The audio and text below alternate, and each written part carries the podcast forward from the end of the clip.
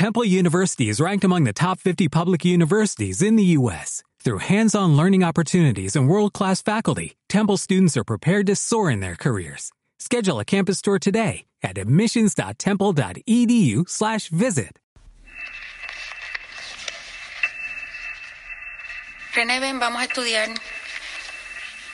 Sí, te voy a hacer una pregunta. Tú me la contestas. ¿Con qué partes del cuerpo jugaban pelota los indios taínos?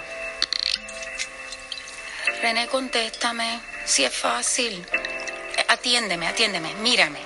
¿Con qué partes del cuerpo, piensa, jugaban pelota los indios taínos? Ya sé, te la canto y entonces así tú te la vas aprendiendo. Cabeza, rodilla, muslos y cadera, cabeza, rodilla, muslos y cadera, cabeza, rodilla, muslos y cadera, cabeza, rodilla, muslos y Bienvenidos a su podcast Lo que funciona se hace todos los días.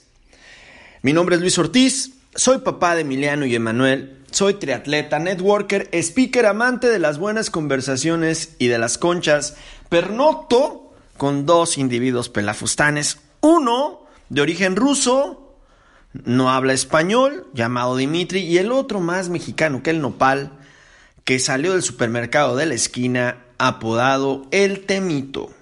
Familia, ¿cómo están? La realidad es que extrañaba de pronto el, tener esta comunicación eh, uno a uno, el, el, tomar el podcast como originalmente surgió. Eh, hemos tenido algunos avances en la producción, eh, hicimos eh, y, y, probamos haciendo algunas entrevistas que yo creo que salieron muy buenas, que les recomiendo ampliamente que las vean y las disfruten y las escuchen pero mm, eh, siento que de pronto me faltaba esto de tomar el teléfono, porque realmente así es como comenzó eh, esta, este podcast, tomar el teléfono y compartir sencillamente alguna opinión, lo que iba saliendo día a día. Y algunos de ustedes, eh, no quiero ser de ninguna manera soberbio en mencionar cuántos me decían, oye, ¿por qué no grabas? Nos gustaba quizás también esta parte donde nos hablabas todos los días y decías eh, algunos puntos de vista de cosas. Y en realidad el podcast también nació en ese sentimiento de querer transmitir algo, ideas, contenido, y, ya lo extrañaba. También tengo que ser honesto con que, con que hay momentos en los que mm, me sentí topado, en los que de pronto me saturé, y, también hay que permitirle este sentimiento de resiliencia, de resiliencia al ser humano, en mi caso personal, el hecho de, de vivir y de tener más experiencias, y de pronto el silencio ayuda a reflexionar. El silencio hablo en el sentido estricto de comunicar cosas, de, de, bajarse del micrófono, porque eso te da una perspectiva diferente y porque te da la oportunidad de volver a recapitular cosas y entonces tener esta necesidad imperiosa de transmitir que creo que es donde el podcast, donde la, donde la comunicación, donde el contenido se vuelve honesto y puede entonces sumar a las personas. Y, y es así como nace que ahorita, eh, no sé cuándo, no, no quiero, aunque esto se llama lo que funciona, se hace todos los días y definitivamente sigo viviendo así, no, no quisiera en este momento decir que el día de mañana lo voy a volver a grabar, pero sí tenía esta imperiosa necesidad de transmitir mi opinión acerca em, de esto que se manifestó conmigo hace un par de semanas, que es esta canción con la que acabo de comenzar. Y que quisiera de alguna manera utilizar este medio para eh, manejar y plasmar y documentar algunos de los puntos de vista que me parecen muy importantes de esta obra, que quisiera llamarle obra. Y, quisiera eh, manifestar lo que, lo que ha sido después de obsesivamente estar escuchando esta canción, de buscar un poco más de información, aunque definitivamente mi opinión seguro es como la de cualquier otro. Sin embargo, voy a ponerlo en sus manos con la intención de que ustedes les pueda mm, ayudar y ser útil para que hagan una, una reflexión personal. Empezamos precisamente con el comienzo de una canción que se llama René que fue lanzada hace unas dos o tres semanas, que um, en el primer fin de semana de lanzamiento logró 30 millones de reproducciones, que viene precisamente René eh, conocido como, como, este, o como el cantante de Calle 13, y, que eh, también en este caso ahora su, su proyecto se llama Residente, pues es un, em, es un puertorriqueño que hace rap, digámoslo así, de 41 años, o sea, prácticamente somos de la edad. Em, y yo quisiera decir primeramente que el, uno de los géneros que menos sigo, que menos me impacta y que menos me ha gustado durante los años, y me declaro melómano, ustedes lo saben, es el rap precisamente.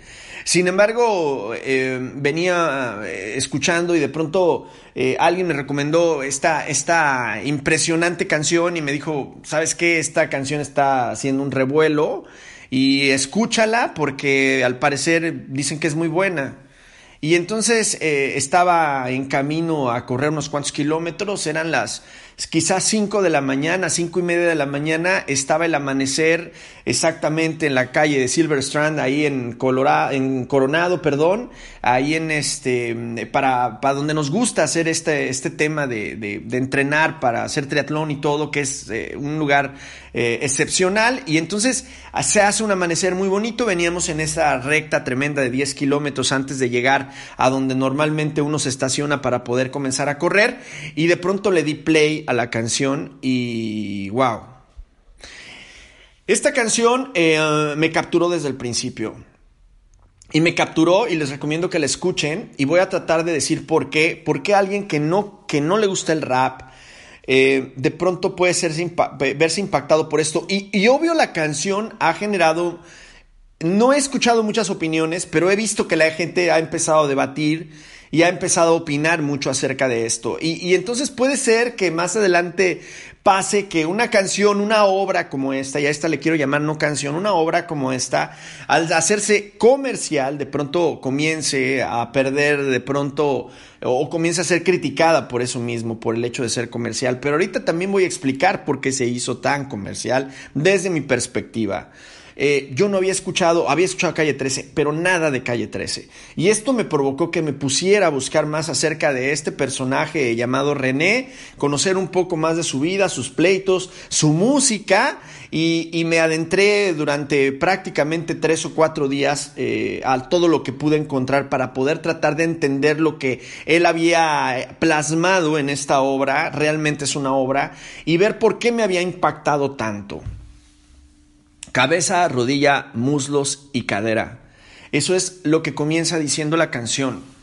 Em, la canción, para empezar a resumirla y después entrar un poco al detalle eh, minucioso de lo que sería eh, mi análisis o, mi opinión, eh, es una canción que habla desde la perspectiva en primera persona de su historia personal, lo cual me parece extraordinario porque es muy valiente su parte.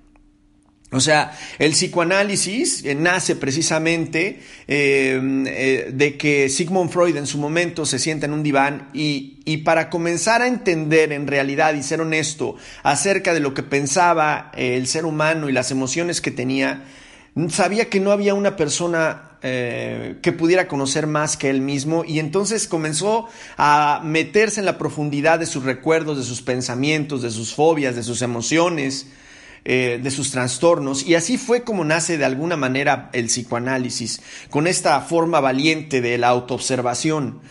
Entonces no es fácil de pronto exponernos eh, hacia las demás personas y, también lo sé y lo digo en primera persona porque yo hablo mucho de mí en el podcast y, a veces me, me, han preguntado que por qué hablo tanto de mí. Le digo pues porque soy la mejor persona que conozco, pero no porque sea la más importante de ninguna manera. Pero me ha sido muy útil esta, esta mm, práctica de la autoobservación. Y esta es una obra de, de, principio a fin donde habla de su historia personal desde que era un niño hasta que pasa por un eh, momento de, de, ruptura, de, conocida también en el mundo de, de, la psicología como la depresión, de depresión, porque esta canción la escribió él eh, buscando por ahí, antes, em, más bien después de una crisis de no querer salir de su habitación antes de un concierto en la Ciudad de México. Y que lo que hizo en este momento de depresión en el que este cantante René eh, donde había ganado más de 20 o 25 Grammys, o sea, estaba en la cúspide de su, de su carrera, eh, de pronto estaba aterrado por salir a cantar, además hacer lo que le apasionaba. Y entonces eh, levanta el teléfono y le llama a su madre y le dice, y habla precisamente de estos miedos que tenía, estaba pasando por un divorcio, estaba sumido seguramente en una gran depresión y en un vacío existencial que en ocasiones pensamos que, lo, que los seres humanos que, que, de pronto llegamos o están en algún momento de mucho éxito a nivel social, hablo que económicamente están bien, hablo que de pronto hacemos lo que nos apasiona, eh, pensamos que no puede llegar y de pronto él se ve inmerso en esto, eh, su madre le da la fortaleza para poder salir a, a, a cantar, sale a cantar como sea, a dar Fíjense que yo tengo que confesar que en algunos momentos en los que me sumía y, estuve pasando por, por parte de este, de, este, de este enorme vacío que se puede llamar, me tocó dar algunas conferencias con este sentimiento en el corazón y en la mente. Y, créanme que es increíble cómo eh, durante mientras estaba compartiendo la gente no se daba cuenta del momento en que yo estaba pasando. Entonces puedo entender y también conecté con eso con él, cómo es que tú puedes salir y entregar algo de ti aún en ese momento que, que termina siendo como una pastilla, como, como, como una aliciente para poder seguir adelante, pero momentáneo. ¿no? no quiere decir que de pronto, por eso es que muchos artistas, los que han visto que de pronto están en pleno éxito y, después de un gran momento de, de, de, buenas cosas, eh, terminan quitándose la vida. Y yo puedo entenderlo porque finalmente yo sabía que no era, o sea, minutos antes de subir al escenario estaba completamente em, eh, sumido eh, en una oscuridad y, cuando estaba en el escenario arriba y compartiendo de todo corazón lo que en su momento estábamos compartiendo, eh, ese sentimiento se iba. Pareciera como entonces si la solución sería estar todo el tiempo arriba de un escenario. Y yo creo que si me pasó a mí al grado, con toda humildad lo digo, en el que de pronto estaba, imagínense lo que puede ser para una persona como esta, donde millones de personas alrededor del mundo lo han visto y lo han escuchado, donde hay una adrenalina tremenda que se, que se genera debido a la algarabía de la gente cuando lo escuchan. Y bueno, después de, esta, de este concierto, eh, al siguiente día se pone a hacer un escrito y una pequeña, digamos, reflexión que más bien yo le llamaría catarsis acerca de lo que estaba viviendo. Y, de ahí sale el texto de esta canción, que no fue en un principio una canción, fue un texto y él lo, lo maneja así y, y, te invito a que lo busques, ¿no? O sea, que la información que te estoy diciendo dudes de ella y que busques y saques tus propias conclusiones.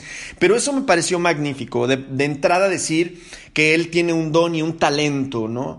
Que hago puente con él con decir que, son, que es hipersensible, hipervigilante, em, eh, obviamente esta, esta primera frase redundante de cabeza, rodillo, rodilla, muslos y cadera, eh, cabeza, rodilla, muslos y cadera, que su mamá era la manera en la que le ayudaba a él debido al déficit de atención que le tenían diagnosticado de pequeño que le ayudaba por medio de las rimas, que después se convirtió en su manera de, vivir, de ganarse la vida y de transmitir y de eh, este don que tiene por las letras maravillosas que hace, hoy honestamente lo digo, inteligentes, tenaces, em, era la manera de, de su madre, del amor por su hijo, de enseñarle una metodología para poder aprender. Pero además, para un obsesivo compulsivo como yo, y como seguramente sin diagnosticarlo a él, pero observándolo un poco, eh, cuando caemos en un estado de shock, de melancolía, de depresión o de estrés, los pensamientos redundantes se, se, dan de, de, una manera natural. O sea, de pronto cuando me veo estresado de manera personal, comienzo definitivamente a tener un solo pensamiento redundante porque finalmente eso alivia, es como una mantra y puede convertirse en escuchar una sola canción por mucho tiempo. Quizás alguno de ustedes lo ha vivido, que de pronto pones una canción una y otra y otra y otra vez. Probablemente en un mal de amores te ha sucedido que, que ah, ligas una canción con esa persona y que la única manera de soportar tu dolor eh, es escuchar esa canción de manera constante, porque quizás te captura en un momento y porque te hace más sencilla la vida. O sea, solamente tienes que pensar en esa canción. Entonces, estoy convencido de que una de las maneras en las que él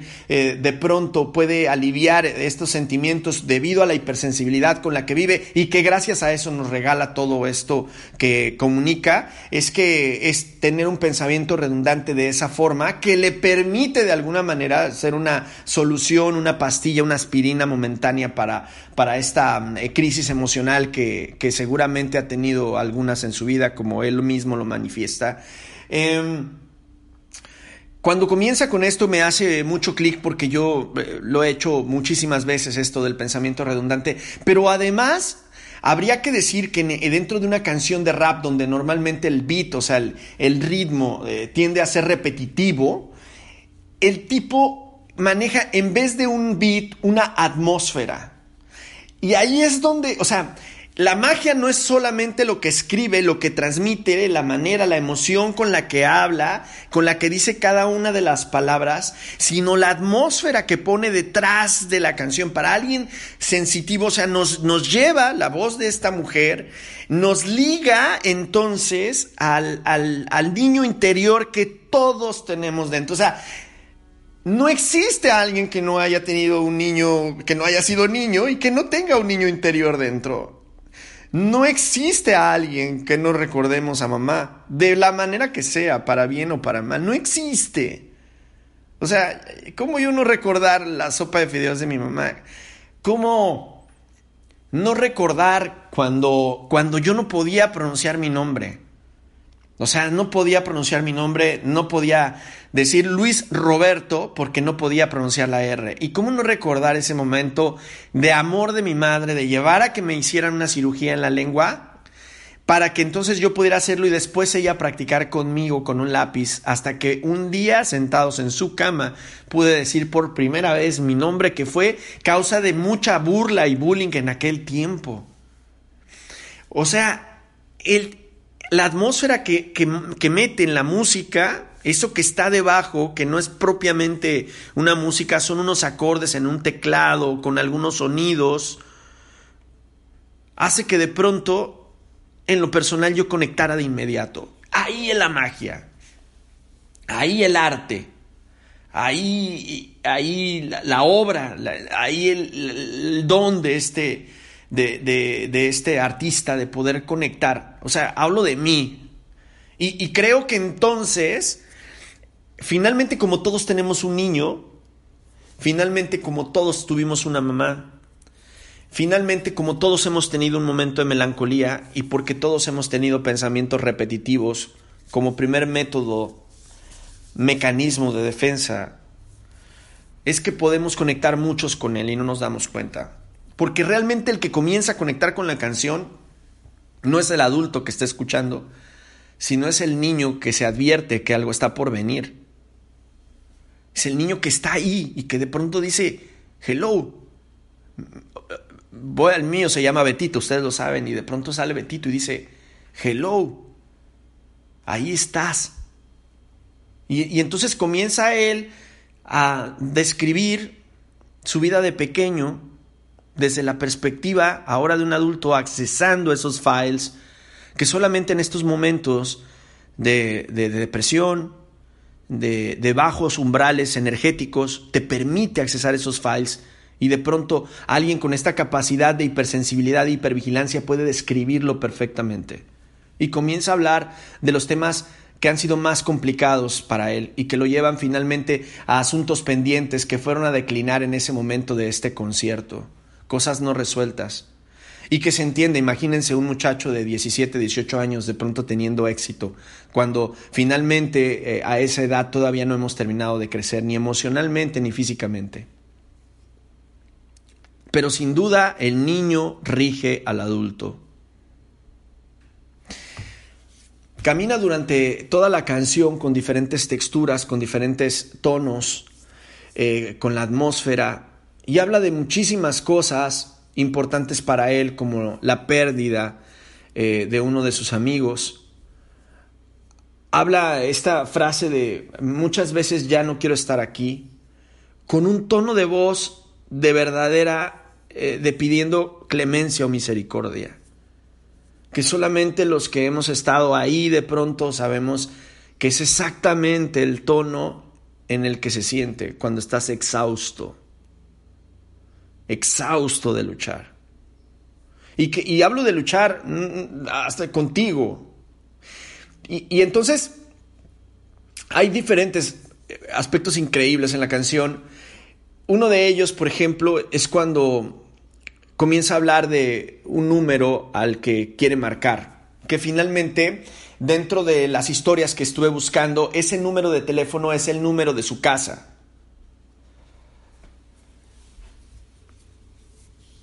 Eh, yo recuerdo el número de mi casa.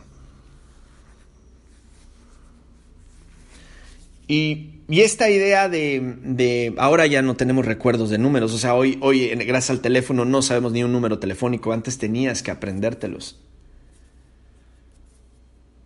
Y, ahora definitivamente ya perdimos esa, esa, costumbre, pero antes tenías que como seguridad saber el número telefónico de tu casa, por cualquier cosa tenías que marcar. Y, y esta idea de querer marcar con la intención de que alguien del pasado, en el pasado, te contestase y hacer como si nada hubiera pasado, valga la redundancia de mis letras, o sea, de mis palabras, perdón, de, de es increíble porque el niño rige al, adulto, y, y cuando estamos más vulnerables y de pronto accesamos a los momentos más felices de nuestra vida, sin duda un gran porcentaje nos lleva a la niñez en estos momentos increíbles de familia, cuando nos sentíamos protegidos por papá, por mamá, cuando nos sentíamos cobijados por nuestros hermanos, cuando las cosas sencillas eran las más increíbles, cuando éramos felices, tan felices y no lo sabíamos porque no conceptualizábamos la felicidad, porque no teníamos la razón de querer entender ni de querer medirlo.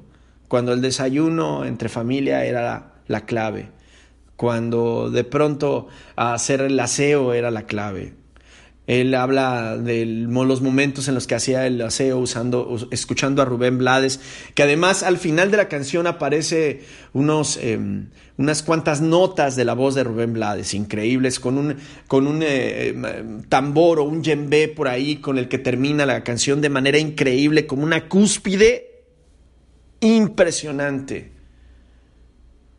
para un cierre de una canción como esta. ¿Quién de nosotros no está ligado emocionalmente a una canción de estas que escuchaban nuestros padres? En algún momento, yo me acuerdo perfectamente que mi mamá, y lo he platicado muchas veces, ponía música a todo volumen para hacer la limpieza. Todas esas canciones están en mi corazón. Y todas esas canciones cuando las escucho eh, me llevan automáticamente a esos momentos y a esas texturas. Y también tengo canciones con las cuales está ligado mi padre, y tengo canciones con las que alrededor de mi vida han, ido marcando la música, los sonidos. Es una manera increíble de poder de pronto ir registrando en el disco duro de nuestros recuerdos, ¿verdad? Esta, esta manera de, de, ligar buenos momentos y también malos momentos, ¿por qué no decirlo? Mientras va avanzando la canción y él eh, va hablando acerca también de los éxitos que ha tenido y cómo no son suficientes. Para aquellos que de pronto hemos tenido algunos momentos eh, de éxito, por supuesto, eh, al justo nivel de cada persona, donde pensamos que, que, la vida iba a ser así, que en el momento en el que alcanzamos cosas que nunca pensamos alcanzar, pensamos que se iba a quedar estática. Y sin embargo, la vida sigue avanzando y te enseña a que no puedes dar a nada por sentado y que, y que, y que, y que puede cambiar de un momento a otro y que tenemos que estar listos, que la totalidad como tal no existe, que el nunca y el para siempre son palabras a las cuales le tenemos que tener mucho respeto. Y y va avanzando hasta el punto en donde definitivamente termina en una derrota, pero no en un darse por vencido, y lo sabemos porque sigue ahí. Después de esto él estuvo trabajando con él mismo, se alejó de los escenarios, seguramente ha de haber tenido ayuda de alguien más. Y dos años y medio después de que escribió este texto es que pudo ponerle música o atmósfera, que pudo eh, cambiar el texto por rimas y que se le ocurrió lanzar esta canción. Y nos dio un enorme regalo. Es una canción que si además la escuchas mientras corres o mientras caminas por las mañanas, puede hacer y traerte una buena reflexión. Si es, si es una canción con una textura gris, porque finalmente es una catarsis, pero la catarsis finalmente también trae vida, porque es lo que nos permite a los seres humanos de pronto el hacer un remake de nosotros mismos. Te invito a que la escuches. Te invito a que la disfrutes, que la reflexiones, que, que no busques tantas opiniones y que creas la tuya. Y te invito a que de pronto acceses a estos eh, archivos que tenemos eh, desde pequeños y que tengas la posibilidad de pronto de acariciar tus recuerdos y de saber que ese niño sigue ahí y que te hagas cargo de ese niño que está ahí. Y que de pronto lo tomes, lo acaricies, le des un beso y le digas que todo va a estar bien.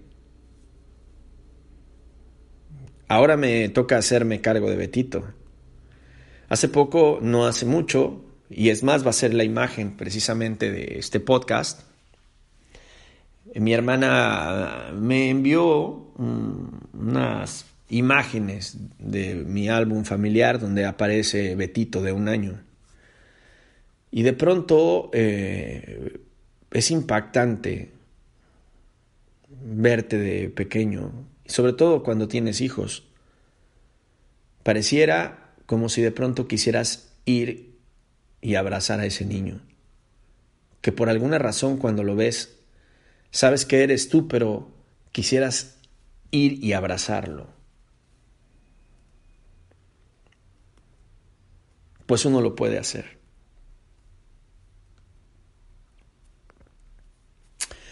Familia, para mí ha sido de verdad eh, una maravillosa experiencia todo lo que he compartido con ustedes. Si te, si te late que de pronto eh, sigamos eh, también alimentando este formato, envíame un mensaje a Luis todos los días arroba gmail.com. Me puedes buscar también en, este, en Instagram. En lo que funciona se hace todos los días en, en Facebook. Y aquí estamos, compartiremos más cosas. Hoy tenía la necesidad de platicarte todo esto. Nos escuchamos pronto y recuerden que lo que funciona se hace todos los días. Hola, buenos días, mi pana. Buenos días, bienvenido a Sherwin Williams. ¡Ey! ¿Qué onda, compadre? ¿Qué onda? Ya tengo lista la pintura que ordenaste en el ProPlus app. Con más de 6.000 representantes en nuestras tiendas listos para atenderte en tu idioma y beneficios para contratistas que encontrarás en aliadopro.com. En Sherwin Williams somos el aliado del PRO.